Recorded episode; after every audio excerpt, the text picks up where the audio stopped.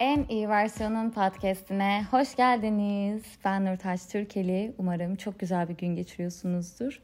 Klasik girişimizi yaptık. Geçenlerde de Instagram'dan bir arkadaş hani artık podcast beklemekten usandım. Ne zaman yeni bölüm gelecek dediğinde söz veriyorum. Şubat ayı bitmeden gelecek dedim. Ve uzun zamandır bütün ülkenin beklediği konu şu seks terapisinden birazcık bahsetmek istiyorum. Biraz zorlandığımı fark ettim aslında. Hani zorlanmam zannediyordum ama birazcık şu konuda sıkıntı yaşıyorum. Bana kalırsa, sadece bana sorarsanız, benim ideal dünyamda ben her şeyi anlatabilirim. Ama içimdeki ses, yandaki komşu, artık kimse o bana şunu söylüyor. Her şeyini de herkese anlatma be kızım. Hani o yüzden elimden geldiğince, çünkü çok da özele girmeden ama neden seks terapisine başladığımı ve seks terapisine şu an devam etmiyorum. Başka bir terapi sistemine, başka bir terapistle devam ediyorum. Onlardan bahsedeceğim. Bu arada edit yapmamak istiyorum. Biraz daha nasıl giderse bölüm öyle gitsin. O yüzden aralarda dil sürçmelerim, eğer ki böyle ağzımı şapırdatır, yutkunursam ve bunlardan rahatsız olursanız misofenik arkadaşlarım, sizden özür diliyorum öncelikle. Şimdi seks terapisine ben Aralık ayında falan başladım. Öncelikle sebebi biraz daha kendi seks hayatımdaki tutum, sekse bakış açım, vücudumu tanımamam, seksi aslında anlamamam. Yani seks ne demek? Çünkü çocukluğumdan beri aklımda olan şey seksin yapmamam gerektiği bir şey oldu. Yani vücudumun neden buna ihtiyaç duyduğu, biyolojimin neden buna ihtiyaç duyduğu, partnerinle ilişkinin nasıl olması gerektiğini fazla bildiğimi söyleyemem. Benim yani bir altı yıldır ilişkim var biliyorsunuz ve çok düzenli giden bir ilişkim var. Yani evliyim. İlişkiden ziyade bir evliliğim var. O yüzden ve otuz iki yaşına geliyorum. Bunları artık anlamam mı gerekiyor acaba Nurtaç diyerekten biraz daha işin içine daha akademik, yani bilimsel yaklaşmak istedim. Tabii bunun toplumsal boyutunda çocukluktan beri seksin yasak olması itibariyle işte günah olması ya da maalesef ki maalesef işte hani seks yapmamamızın en en büyük sebeplerinden bir tanesi seninle evlenecek olan insanı tatmin edebilmen, onun ilki olabilmen. Oysa ki onun kaçıncı olduğu falan hiç önemli değil ama senin bakire olmuş olmanın aşırı aşırı aşırı önemli olduğu bir e, kültürde ben büyüdüm. Şu anki daha genç olan nesil daha farklı bir kafa yapısında. Bu arada bu podcast'te de şeyden bahsetmiyorum. Hani lütfen arkadaşlar gidin, istediğiniz gibi yaşayın, ne istiyorsanız yapın değil. Sadece neyi, neden yaptığınızı, kendi vücudunuzu tanıyıp tanımadığınızı, hatta bence kendi vücudunu tanımanın ne demek olduğunu anlamak üzere, yani bunların daha önemli olduğunu düşünüyorum. Dediğim gibi kendim biraz daha böyle Ee, o konuda muhafazakar bir toplumda büyüyorum. Benim arkadaşlarım da benim gibi bu arada. Yani ben zaten böyle bir coğrafyada yetiştim, büyüdüm. Ee, din konusunda daha katıydım önceden. Ve nitekim dediğim gibi seks konusunda birçok şu anki genç kızın olduğu gibi penetration olmadığı sürece yakınlaşma olabilir, işte sevişme, ön sevişme olabilir, beraber uyumalar olabilir ama penetration olmasın lütfen gibi bir sistemde büyüdüm. Yani yetiştim. Ve biraz da cinsellik hayatında şu, bilmiyorum, bence birçok insanın, birçok kadının yaşadığı şey daha çok erkeğe odaklanmak. Çünkü onun fiziksel olduğu için son hali, yani daha boşalmasını görebildiğimiz için, spermi görebildiğimiz için ve kadınlarda bu görülmediği için biraz daha hani erkeğe odaklı gidilmesi ya da bu anlamda biraz daha toplumun da açıkçası hani kalıplaşmış olması itibariyle biraz kendimi de geride durduğumu fark ettim. Hani tamam tamam hani Aa, oldu bitti ya. Tamam ya hani duş almamızı alalım. Zaten yeni duş almıştım. Hani o da olur ya, bir de abdest sıkıntısı varsa sıkıntısı diyeceğim. Çünkü bazen gerçekten aa ojen var. Ya seks yapmayacaksın ya da işte e, duş almayacaksın. Ya da işte yeni duş aldım, bir daha mı duş alacağım falan filan diye diye erteliyorsunuz. Ve bu sefer araya bir soğukluk giriyor olabiliyor. Hem, hem partnerinizde değil ya, seks hayatınızda bir mesafe, süre uzamış oluyor. Dediğim gibi bunlar tamamen kişisel olay. Ben kendi tecrübelerimden, kendi hikayemden bahsediyorum. Bu yüzden ve artık otuz iki yaşına da geldiğim için dedim ki canım benim, ablacığım, Nurtaç, sen aslında vücudunu yeteri kadar tanımıyorsun. Çünkü vücudumun, açıkçası cinsel organımın ne olduğunu hala doğru dürüst bilmiyordum. Yani mesela jinekoloğa gittiğimde o bir cisimle bana yaklaştığında aa, hani korku. Ya hayır, onun kanalın nasıl olduğunu, vücudunun nasıl çalıştığını, onun nereye nasıl gireceğini bildiğin zaman ve ne olmaya, ne yapmaya çalıştıklarını anladığın zaman korkun falan kalmıyor. Çünkü ne, ne derler? Bilmediğin şeyden korkarsın. Aynı şekilde mesela sekste de seks acıtır kalıbı var benim kafamda. Mesela bunu terapide görüştüm. Aslında seks acıtmıyor. Terapistimle de konuştuğumda gerçekten nasıl keyif aldığın, seksin nasıl yaşaman gerektiğin, haftada kaç kere olması gerektiği, hangi pozisyonlarda olması gerektiği vesaire vesaire asla hiçbir kural yok. Gerçekten iki kişinin kendi kimyası, kendi hayat şekli, kendi zevkine göre şekillendirdiği bir şey bu. Ve biz bunu gerçekten toplumda ya gurur duyulan bir şey gibi atfediyoruz ya da böyle utandığımız bir şey gibi atfediyoruz. Oysa ki cinsellik, seks yapmak hani gerçekten overrated. Bu İngilizce kelimesi daha çok uyuyor bence buraya. Yani abartılmış bir şey bence. Ya abartılmıştan kastım hani dediğim gibi ya buna gurur duyuyoruz ya da utanıyoruz. Aslında hiç ikisiyle de alakası yok. Ve terapistimle de bunu görüştüğümde hani zevk almak ne demek? Orgazm ne demek? Hani çünkü eğer ki porno izliyorsanız e, onlar gibi çığlık çığlığa bir şey yapmıyorsanız acaba olmuyor muyum? Yanlış mı oluyorum? Yapamadım mı tam? Hani insanın kafasında böyle oturmayan bazı taşlar olabiliyor. O yüzden böyle tam terapist de yani yaşı da çok yakındı bana. Gayet de güzel gidiyordu bu arada. Yani ablamla konuşuyormuş gibi konuşabiliyordum. Sadece bir kalıba ya da bir teknikle ilerlemedik. Daha çok böyle anlama yönünde onunla çalışıyordum. Bu arada güzel de gidiyordu. Değiştirmemin sebebini biraz sonra söyleyeceğim. Ee, onunla konuştuğumda işte bunları sordum daha çok. Hani orgazm ne demek? Neden sadece şu pozisyonlarda kalıyorum? Hani daha farklı neler deneyebilirim?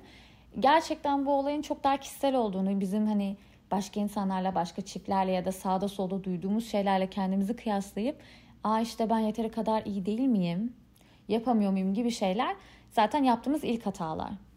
İkinci en en en önemli şey bence partnerinle konuşabilmen ve hayır da diyebilmen. Mesela bazen çok yorgun olduğunda ama ona hayır dememek için kendini zorluyorsan ve zevk de almıyorsan, bu arada dışarıdan gelen sesler için özür diliyorum. E, burada da aslında kendine yaptığın bir E, haksızlık oluyor. Çünkü bunu birden fazla yaptığında artık içinden bir bıkkınlık da geliyor olabiliyor ve belki de alacağın zevki de daha çok o anlamda hasara uğratmış oluyorsun uzun vadede. Çünkü bu arada yani umarım yanlış bir şey söylemiyorumdur. Sadece kendi öğrendiğim ve anladıklarımı aktarmaya çalışıyorum. O yüzden e, böyle o biz bu arada zevkle gayet sürekli komünikasyon halinde olan insanlarız ve istemediğim zaman da çok rahat istemediğimi söyleyebilen birisiyim. Sadece bunları söylediğimde suçlu hissediyordum. Mesela zevk ne kadar "Aa, it's okay, it's okay" dese de ve bunu da mesela terapistimle konuştum. Gerçekten bu anlamda kendime yaptığım bir saygı, kendime gösterdiğim bir saygı. O gün modda değilsem. Bir de şunlar var. Kendiniz de keşfedin bence. Regl dönemlerin geliyor ya işte bir hafta öncesi çok daha hormonlarının yüksek olması, libidonun yüksek olması işte regl döneminde. Bu arada bu da kadınlardan kadınlara değişiyor. Siz kendinizi inceleyebilirsiniz. Regl döneminde yine yüksek geçmesi. Belki reglden sonra böyle tamamen kimsenin size dokunmamasını istemeniz gibi süreçleri kendinizde keşfettiğinizde, anladığınızda ve bunu da partnerinize ilettiğinizde gerçekten çok daha sağlıklı bir sürece geçmiş olabiliyor.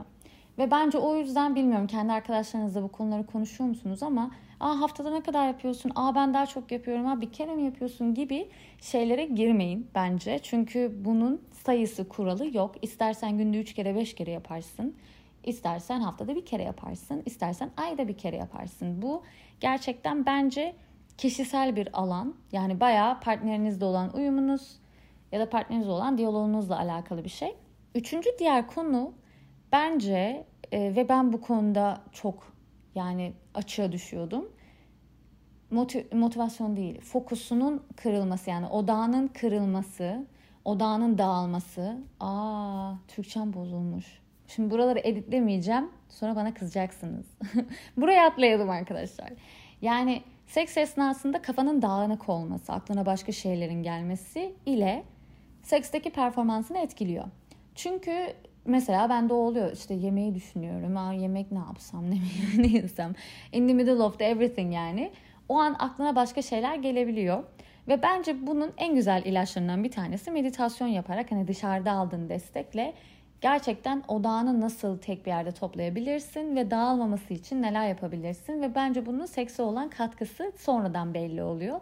Çünkü biraz buna meyilli insanlarız. Yani gün içerisinde o kadar fazla konudan, bir şeyden uyarılıyoruz ki e, aklımızda sürekli başka şeyler var. Zaten telefonlarınız yanınızdaysa bir tık mesaj geliyor. Onu merak ediyorsunuz. Aa işte atıyorum arkadaşıma mesaj atmıştım, galiba cevap verdi. Acaba ne dedi falan filan. Bu konular böyle gidiyor biliyorsunuz. Bence you been there. Hepimiz been there. Ama o anın artık ne kadar sürecekse, bu arada o da, yani bunu da terapistim mesela şey demişti.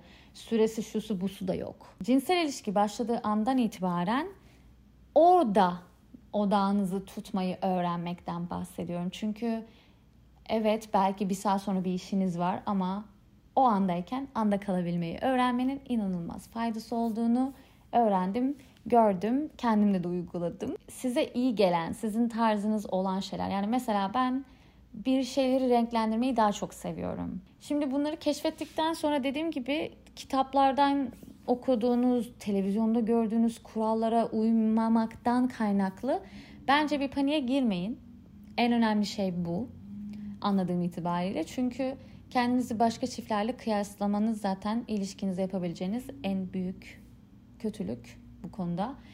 Eğer ki partnerinizden beklediğiniz bir şey varsa, özellikle kadınlar bizim toplumumuzda çekiniyor olabiliyorlar biliyorsunuz. Çünkü çok da istekli görünmek sanki kötü bir şeymiş gibi de algılanabiliyor. Oysa ki bence o kadar güzel şeyler çıkabilir ki, özellikle böyle kendini rahat hissettiğinde, onu renklendirdiğinde, oyunculuk ya da oyunlar kattığında, ekstra oyuncaklar vesaire aldığınızda, hani seks toylar falan kattığınızda ya da size ait olan herhangi bir şey, hani bu listeye uymayan ya da bu listede olmayan, pardon uymamaktan ziyade herhangi bir şey eklediğinizde bence konu çok değişebiliyor. Zaten aslında bu terapistime sorduğum ilk sorulardan bir tanesiydi. Hani bir şeyler değişiyor mu? Hani benim tavrım değişecek mi? Daha rahat olacak mıyım?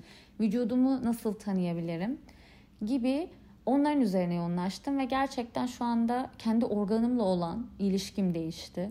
Yani vücudumdan korkmuyorum. Kendi organımdan korkmuyorum. Ben bunları biraz daha kendimde keşfettim. Neden seks terapisini bıraktım? Çünkü e, aslında duymak istediğim şeyleri duydum öncelikle. Yani toplumdan aldığım baskı sadece seksle alakalı değil aslında. Ve tabii ki de bunun bir ucu seksle, cinsel ilişkiye gidiyordu. Ve bunların çalışmasını zaten yapıyorum. Ama benim için daha önemli olan bir konunun başka bir terapistle devam ettirmek olduğunu fark ettim. O da biraz daha schema terapisine doğru gitti. Schema terapisi diye bir şey alıyorum. Yani şöyle ben onu yorumluyorum. Şöyle düşünebilirsiniz.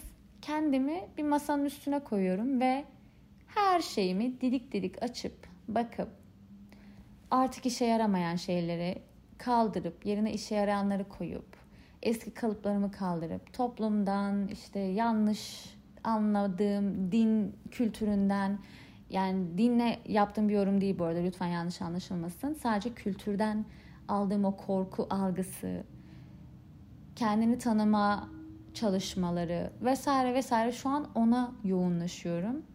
İlk başladığım terapi, ilk başladığım şema kusurluluk şeması. Ne yaparsam yeterli olmaması. Bunun İngilizce'deki versiyonu biraz daha imposter syndrome diye geçiyor.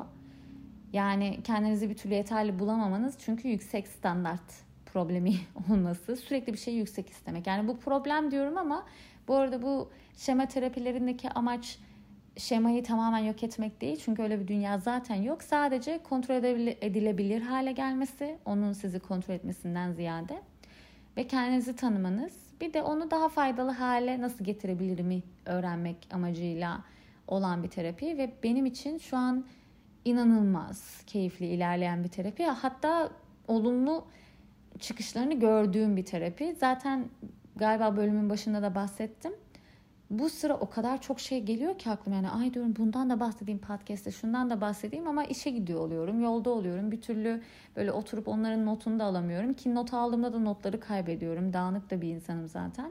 Şu andaki bu süreç tabii cinsel ilişki konusuyla başladı ama dediğim gibi kendimi tekrardan incelemek, yeniden yapmak, artık bir şeyleri kaldırmak, yerine yenilerini yerleştirmek. İngilizce'de biraz daha böyle unlearn deniyor. Yani artık önceden öğrendiklerimi öğrenmemeye çalışmak gibi bir süreçten geçiyorum. Benim için çok önemli bir süreçten geçiyorum. Bu hem yaştan dolayı böyle oldu. Yani benzer süreçten geçenler ne demek istediğimi çok iyi anlıyorlar. Çünkü bazen aslında sanki otomatik olarak geliyor bu duygular size, yani yerleşiyor. Bir de benim için en önemli olan şeylerden bir tanesi son dönemlerde, diğer podcast'ta bahsedebilirim. Artık yani bunu somut olarak görüyorum sanki. Duygularımın beni kontrol etmesine izin vermiyorum. Bundan dolayı açıkçası yani terapi almaktan zaten her zaman çok memnun olmuş bir insan olarak, hani doğru terapisti bulmak çok emek istiyor, süreç istiyor, güven istiyor, karşılıklı bir çalışma istiyor. Böyle bir de bir iki üç seanstan sonra da belli olmuyor. Biraz daha ona dediğim gibi hani zaman ve enerji harcamanız gerekiyor oluyor. Seks terapistiyle aslında memnundum. Ama dediğim gibi o biraz daha böyle teknik gitmiyordu. Şu an biraz daha teknik gidiyoruz ki ben teknik gitmeyi daha çok seviyorum. Yani hem beyni öğrenmeyi, işte vücudumu öğrenmeyi, biyolojiyi öğrenmeyi, bilimsel olarak kendimi anlamayı. Çünkü at the end of the day, günün sonunda bizler bir kimya torbasıyız. Yani böyle bir sürü şeyden bir araya geldiğimiz için, yani bu sadece et ve kemik değil, bir sürü bileşenden oluştuğumuz için günün sonunda bunu anlamak, sistemi anlamak, mekanizmayı anlamak, neye, neden, nasıl cevap verdiğini ve bazı şeylerin seni kontrol etmeye çalıştığını görmek bence bende inanılmaz işe yarıyor. Galiba böyle, umarım atladığım bir şey olmamıştır. Elimden geldiğince bazı şeylerden bahsetmek istedim. Ama tabii aklınızda ekstra bir soru varsa, merak ettiğiniz bir şey varsa bana her zaman ulaşabilirsiniz. Instagram'ım Nurtaş Türkeli. Yani ismimi, soy ismimi Türkçe karaktersiz düşünebilirsiniz. Ya da e-mail üzerinden ulaşabilirsiniz. Zaten açıklamalar bölümünde bütün iletişim bilgilerini paylaşıyor olacağım. O zaman dinlediğiniz için çok teşekkür ediyorum. Yeni podcast bölümleriyle görüşmek üzere. Hoşça kalın.